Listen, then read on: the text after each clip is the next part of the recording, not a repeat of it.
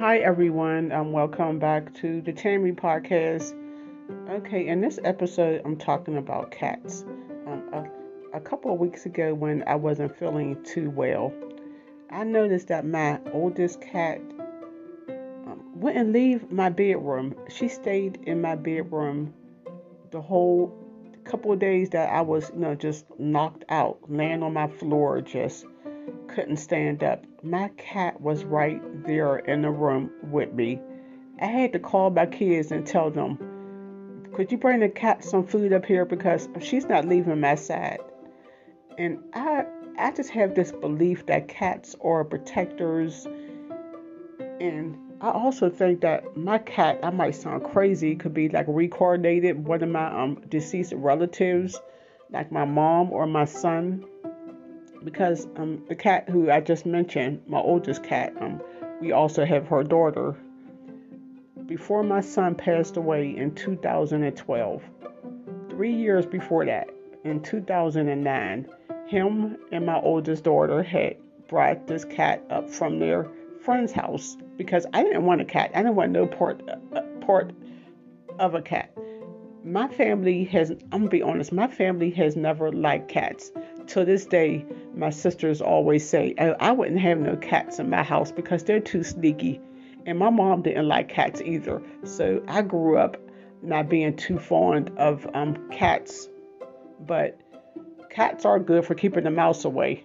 But over the years, I have grown a strong bond um, with my cats. And I believe that cats are really protectors. When I used to live um, at a different address, my cat will follow me up the street when I walked my kids to the bus stop or when I walked into the bus stop, that cat would be right there behind me meowing. It could be any time of the day.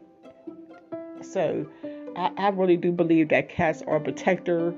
And fast forward to back when I was sick, how this cat wouldn't leave my bedroom. And they say that cat have cats have these extra sense sensory like they could um, like hear sadness or um or they know when somebody's about to pass away because sometimes they might bring them to the nursing home. Um, I don't care what nobody say. Um, cats are the most um, and some people might say, oh, cats aren't aren't affectionate. Yes, they are. If you show your cat some love, they'll show you some love too. I mean, cats they love their owners, not just because we feed them.